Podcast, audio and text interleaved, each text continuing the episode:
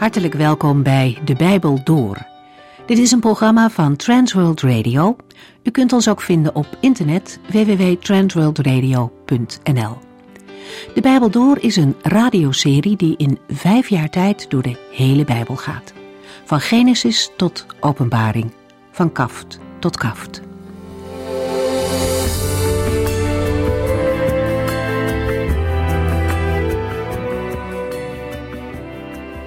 De vorige keer zijn we begonnen met het boek Haggai. Een gewone man die een bemoedigende boodschap van de Heer mocht brengen. Het boek Haggai speelt zich af na de Babylonische ballingschap. Een deel van het volk was teruggekeerd naar Jeruzalem. Een van de eerste dingen die zij deden was het brandofferaltaar op het tempelplein herstellen om de Heere weer offers te kunnen brengen. Een feestelijk moment. Maar al snel daarna begon de ontmoediging. De teruggekeerden waren maar een klein groepje. Veel Joden waren in Babel achtergebleven. In Israël hadden ze te maken met Samaritanen die hen dwars zaten. Het leven was niet makkelijk en de herbouw van de tempel kwam stil te liggen. Niemand ontplooide nog initiatieven, iedereen was druk bezig om zijn eigen huis en bestaan op te bouwen. En zo gingen er zestien jaren voorbij. Maar de Heere laat het niet liggen. Hij stuurt een profeet, Haggai is de eerste profeet die na de ballingschap tot het volk spreekt. Hij moet de mensen opwekken om God opnieuw de eerste plaats te geven, om hun prioriteiten bij te stellen.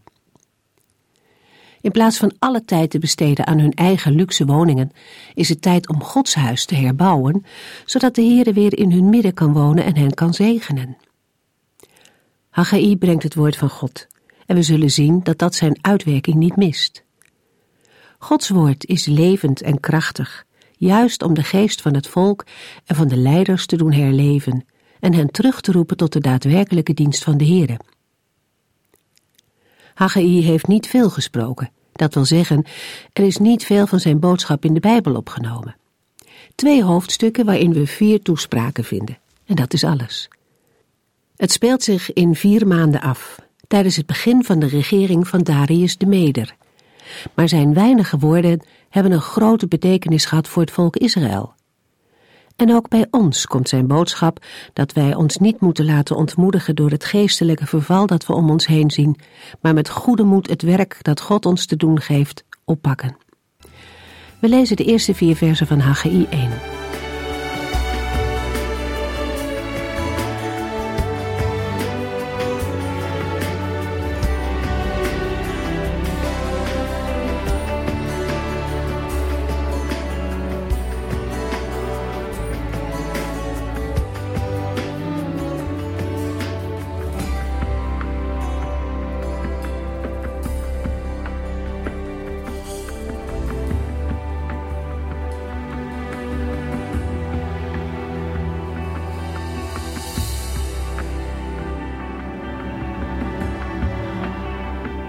Vorige uitzending stonden we al kort stil bij de boodschap die de profeet Haggai van de Heere moest doorgeven.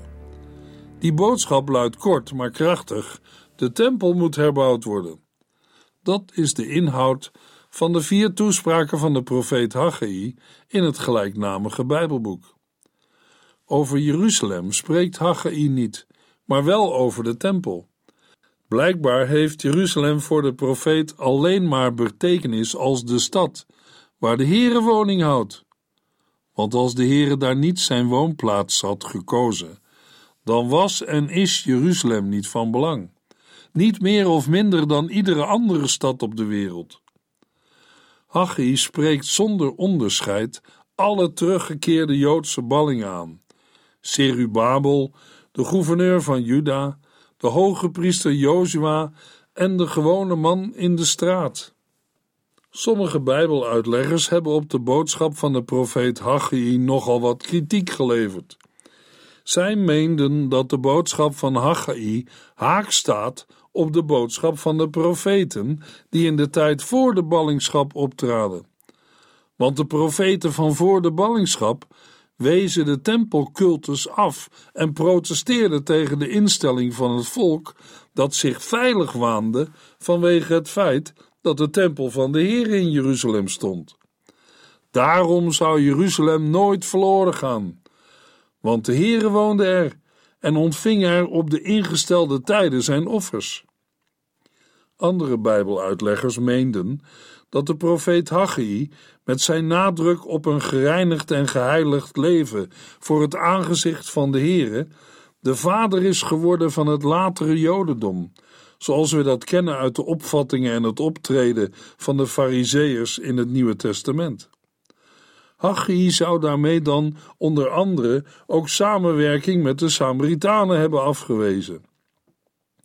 Zeker allemaal meningen en gedachten waar iets voor te zeggen is.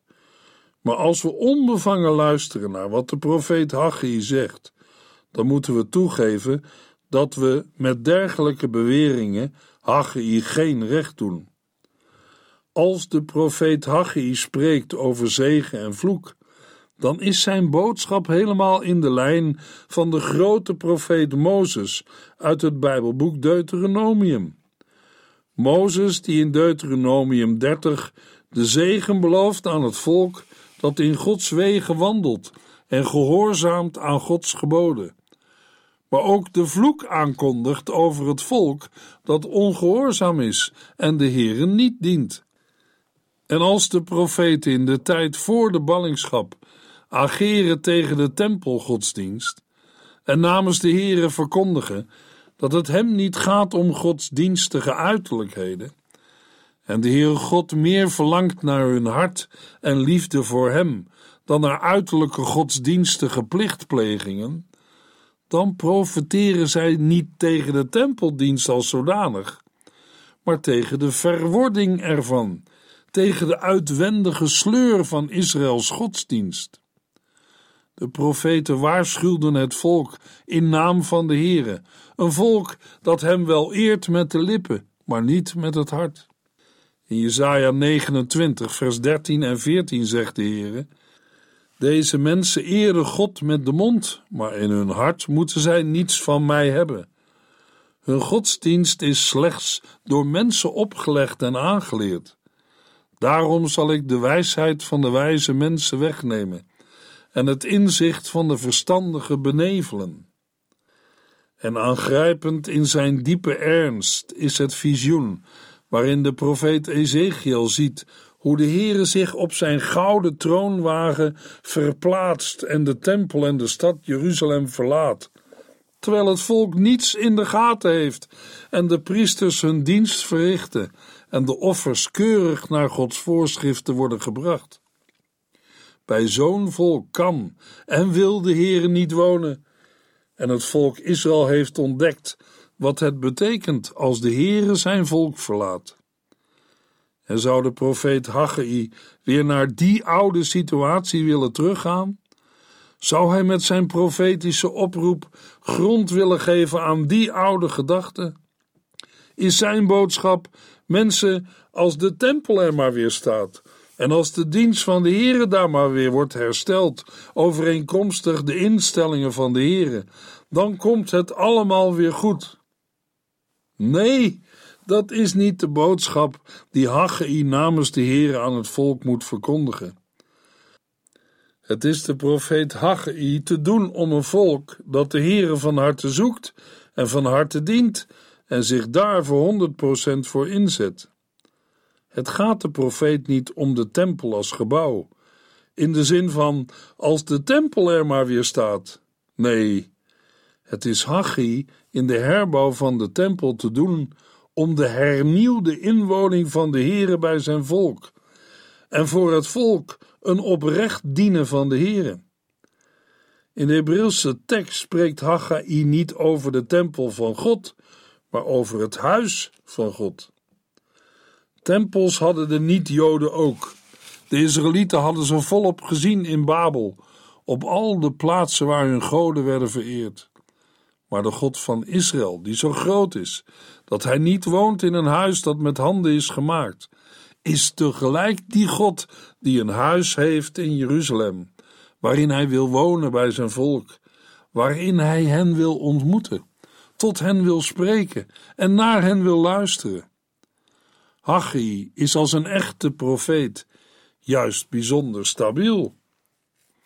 Mensen die denken dat het in orde is als de godsdienstige vormen maar in orde zijn, zijn eenzijdig. Maar aan de andere kant, mensen die denken dat de vormen er niet zoveel toe doen als het maar een zaak is van het hart, zijn ook eenzijdig. En beide eenzijdigheden leiden tot ontsporingen met ernstige gevolgen. De geschiedenis van Israël en de geschiedenis van de christelijke kerk geven daarvan aangrijpende en waarschuwende voorbeelden. De profeet Haggai heeft het volk Israël mogen verkondigen dat de Heer ook na de ballingschap wil wonen bij zijn volk. En de verkondiging van Haggai leert ons dat de instellingen en godsdienstige vormen en het geestelijke aspect van de inwoning van de Heer bij zijn volk aan elkaar zijn verbonden. De dienst van God, het leven met de Heere en het geloven in Hem kan niet zonder de ontmoeting met de Heer in zijn huis. In het Oude Testament gaf de Heer al opdracht voor de bouw van de tabernakel, omdat Hij te midden van zijn volk wilde wonen. En in 2 Samuel 7 belooft de Heer aan David dat Salomo degene zal zijn die voor de Heer een huis zal bouwen, waaraan de Heer zijn naam verbindt. In het Nieuwe Testament worden de gelovigen aangemoedigd in Hebreeën 10 vers 25 met de woorden Wij moeten ook niet uit onze samenkomsten wegblijven. Sommigen maken daar een gewoonte van, maar dat is niet goed. Wij moeten elkaar bemoedigen en waarschuwen, vooral nu wij zien dat het niet lang meer zal duren voor de Heer Jezus terugkomt. De profeet Haggai denkt door en door geestelijk. Dat kan ook niet anders, want hij spreekt in opdracht van de Heere, de woorden van God. En juist daarom zegt hij: Zorg ervoor dat het huis van de Heere wordt herbouwd. De profeet Haggai verlangt naar het oprecht dienen van de Heere in het huis van de Heere. Het is het verlangen wat de Koragieten bezingen in Psalm 42 en wat de dichter van Psalm 116 uitdrukt met de woorden: Ik zal u lofoffers brengen en uw naam aanroepen. Alles wat ik de Heere heb beloofd, zal ik nakomen. Zijn hele volk zal het zien. Ik zal dat doen in de voorhof van het huis van de Heere, in het midden van Jeruzalem. Prijs de Heere. Als de Koragieten en de dichter van Psalm 116 heimwee hebben naar de Heere, dan wordt het bezongen met woorden over Gods huis in Jeruzalem. Als de dichter van Psalm 116 zingt van zijn liefde tot de Heere, dan loopt dat uit op een belijdenis van de vreugde die hij vindt in het huis van God. In Psalm 84, vers 5 tot en met 13 zingen de Koragieten Gelukkig zijn de mensen die heel dicht bij u leven. Zij zingen lofliederen voor u. Gelukkig zijn de mensen die uw kracht kennen en ervaren. Ze weten hoe zij op uw weg moeten blijven. Wanneer zij in hun leven door een donker dal gaan, ontspringen daar opeens allemaal bronnen. Problemen veranderen in zegeningen. Zij leven door uw kracht en worden altijd door u beschermd. Zij ontmoeten God in Sion, waar hij woont.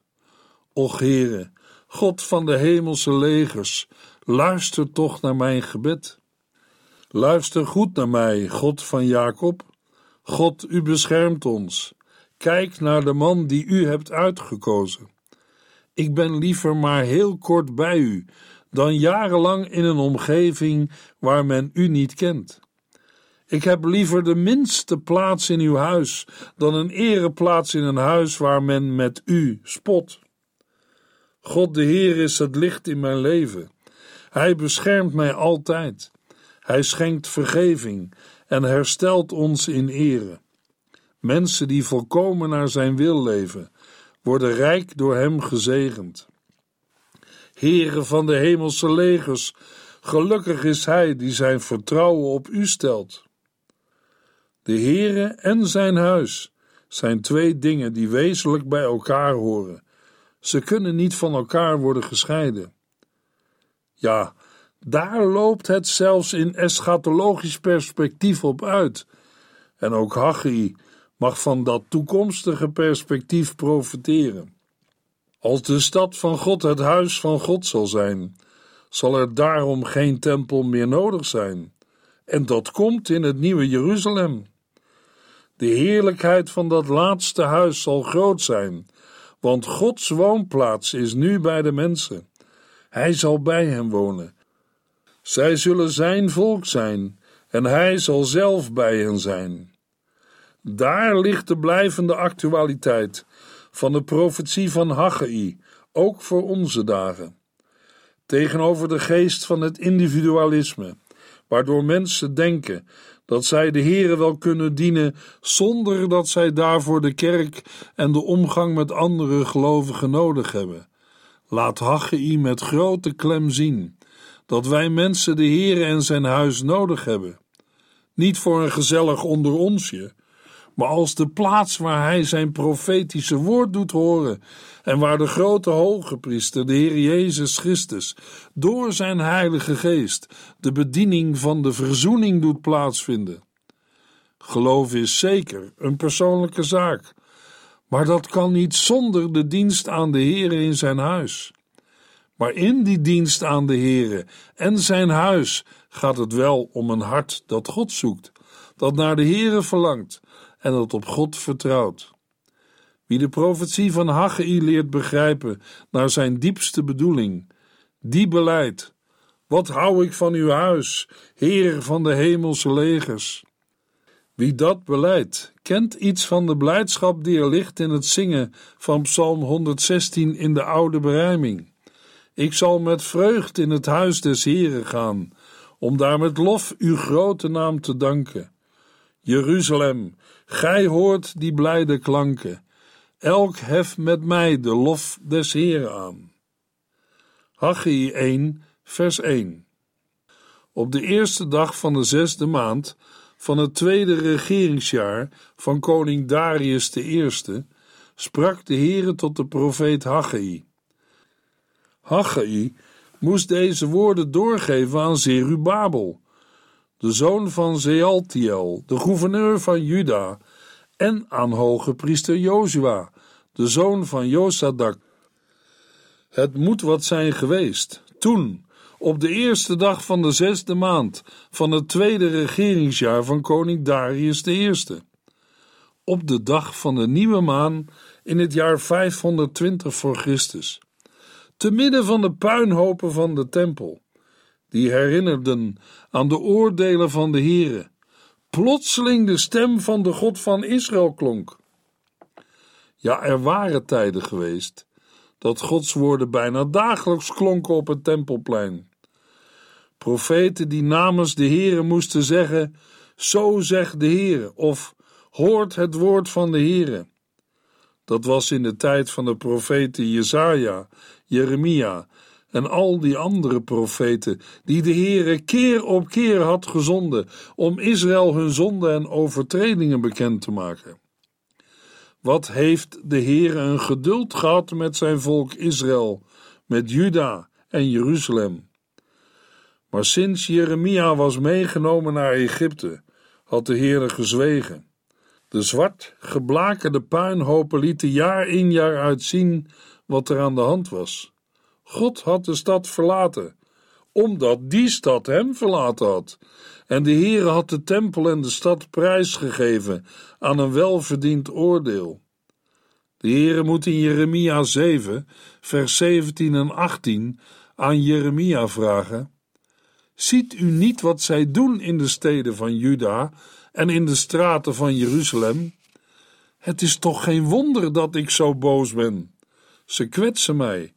Kijk hoe de kinderen hout sprokkelen en de vaders vuur maken, en hoe de vrouwen deeg kneden om de koeken te bakken, die zij aan de koningin van de hemel en andere afgoden offeren.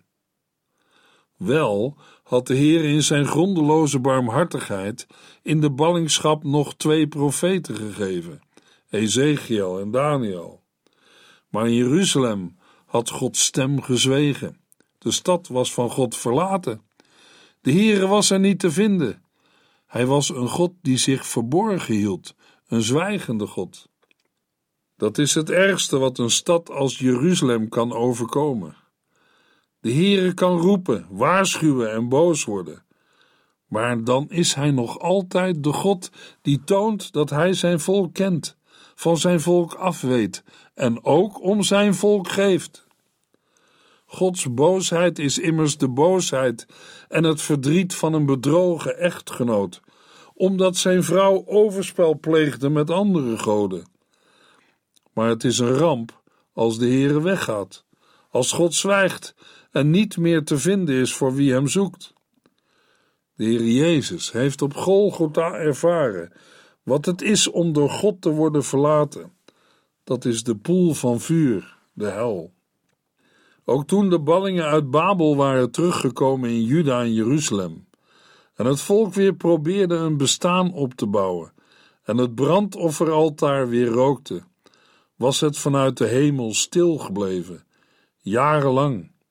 In al die jaren waren er Israëlieten geweest die de Heer hebben gebeden om verandering.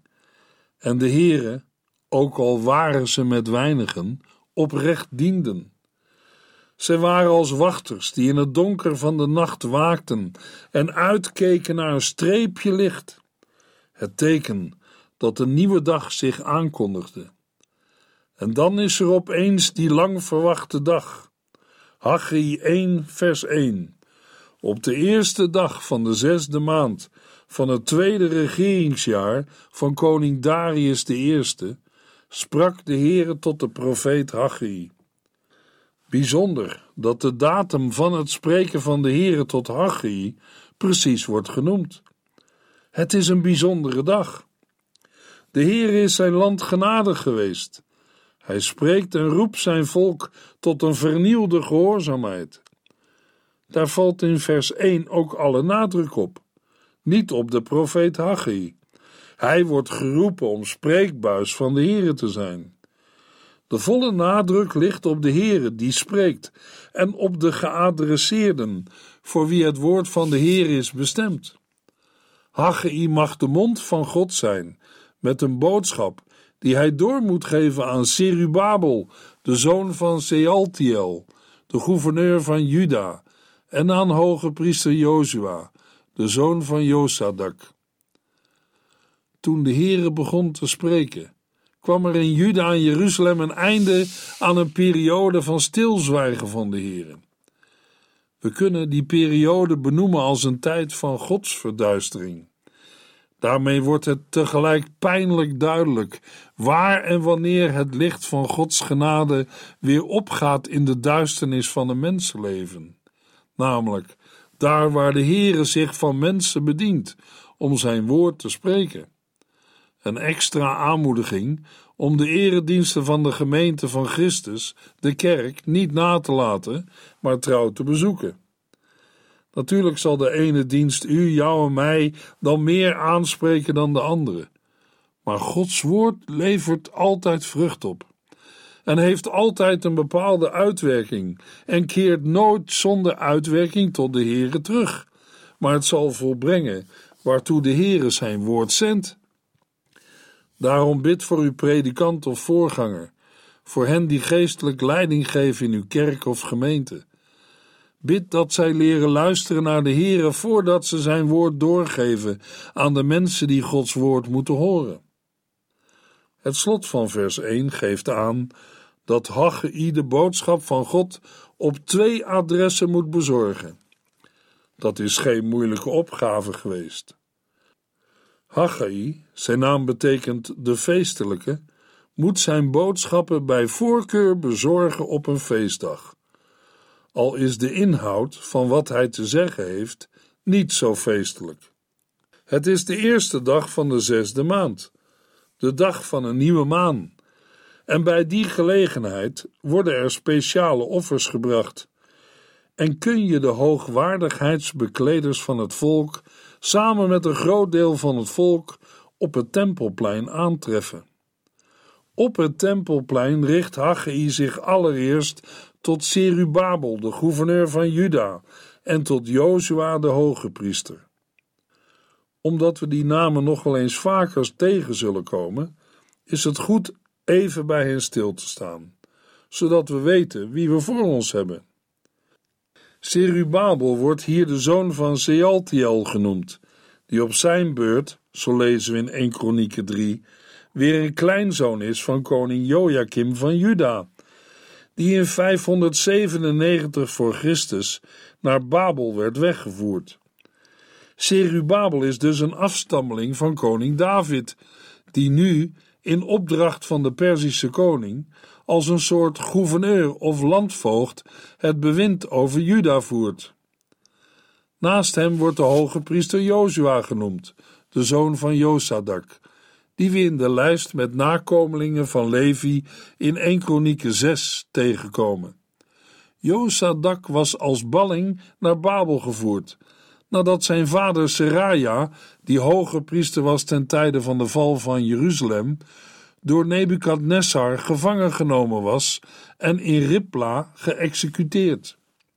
De genoemde Jozua in het Bijbelboek Haggai is dan ook afkomstig uit de familie van hoge priesters en bekleedt terecht het ambt van hoge priester in de tijd van de profeet Haggai. Serubabel en Jozua hebben beide in de Bijbel een goede naam. Het zijn mannen die ontzag en eerbied voor de Here hebben en God willen dienen in het midden van zijn volk Israël. En dat blijkt ook, want in vers 1 worden de theocratische verhoudingen hersteld. Niet het volk beslist. Niet de gouverneur bepaalt hoe er geregeerd moet worden. En ook de hoge priester maakt de dienst niet uit. Maar de profeet die van God komt, spreekt de woorden van God. En daar hebben de gouverneur, de hoge priester, de profeet en het volk naar te luisteren. Voor Gods woord moeten allen buigen. Haggai 1 vers 2 De Heere van de hemelse legers vraagt u, waarom zegt dit volk dat het nog geen tijd is om mijn tempel te herbouwen? En via de profeet Haggai stelde de Heere dit volk dezelfde vraag. Is het voor u dan wel tijd om in uw luxueuze huizen te wonen, terwijl mijn tempel in puin ligt? Indringende vragen. Hoe zullen de leiders en het volk reageren? Daarover meer in de volgende uitzending. Dan lezen we verder in Haggai 1.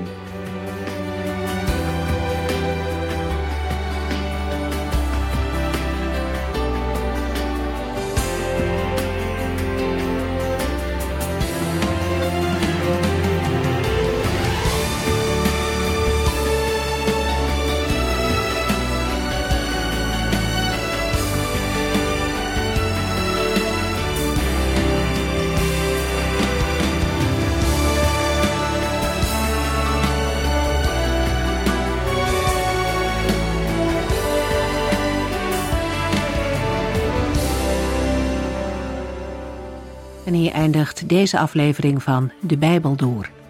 Een serie programma's van Transworld Radio. Wilt u ons iets vragen of meer weten? Dan kunt u altijd contact met ons opnemen. Bellen kan overdag met 0342 478432. Per post Transworld Radio. Postbus 371. Postcode 3770. Anton Johannes in Barneveld. En e-mailen kan ook. De Bijbel door at transworldradio.nl En natuurlijk ook via onze website transworldradio.nl Dit programma werd gepresenteerd door Cor Weda en Ike André. En namens iedereen die er nog meer aan meegewerkt heeft, graag tot de volgende keer.